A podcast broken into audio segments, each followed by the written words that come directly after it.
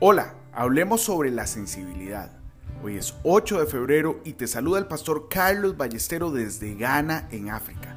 Como todos los días, yo le oro al Señor para que ponga en nosotros un corazón puro y su presencia nunca, nunca se aleje de nosotros.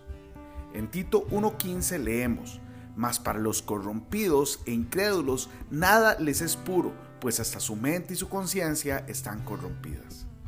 Hoy te quiero recomendar leer y meditar en Tito capítulo 1 del versículo 10 al 16.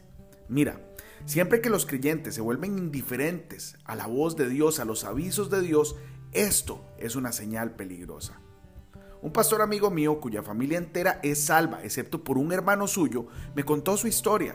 Me contó que su madre había llevado a su hermano a tantos desayunos de hombres de negocios del Evangelio completo que se había endurecido. Había escuchado muchos testimonios diferentes de varios oradores, pero esos ya no hacían impacto en su vida. De hecho, sabía cuando el orador iba a hacer un llamamiento al altar. Muchos cristianos pueden mentir y su conciencia ya no les remorderá. Algunos pueden incluso inventar historias falsas sin pestañear. Con el pecado hay un proceso gradual de endurecimiento. Te vuelves más y más duro a medida que te acostumbras a ese pecado.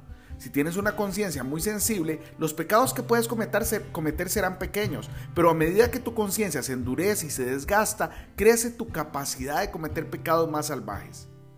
Hace poco le dije a cierto hombre rico, debes estar preparado para encontrarte con tu Dios en cualquier momento. Y él me contestó que no estaba preparado y que realmente no le importaba.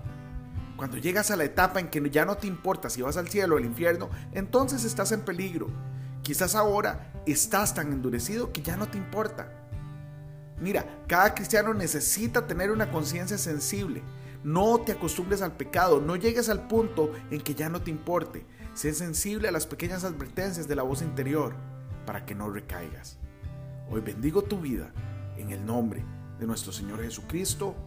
Amén y amén.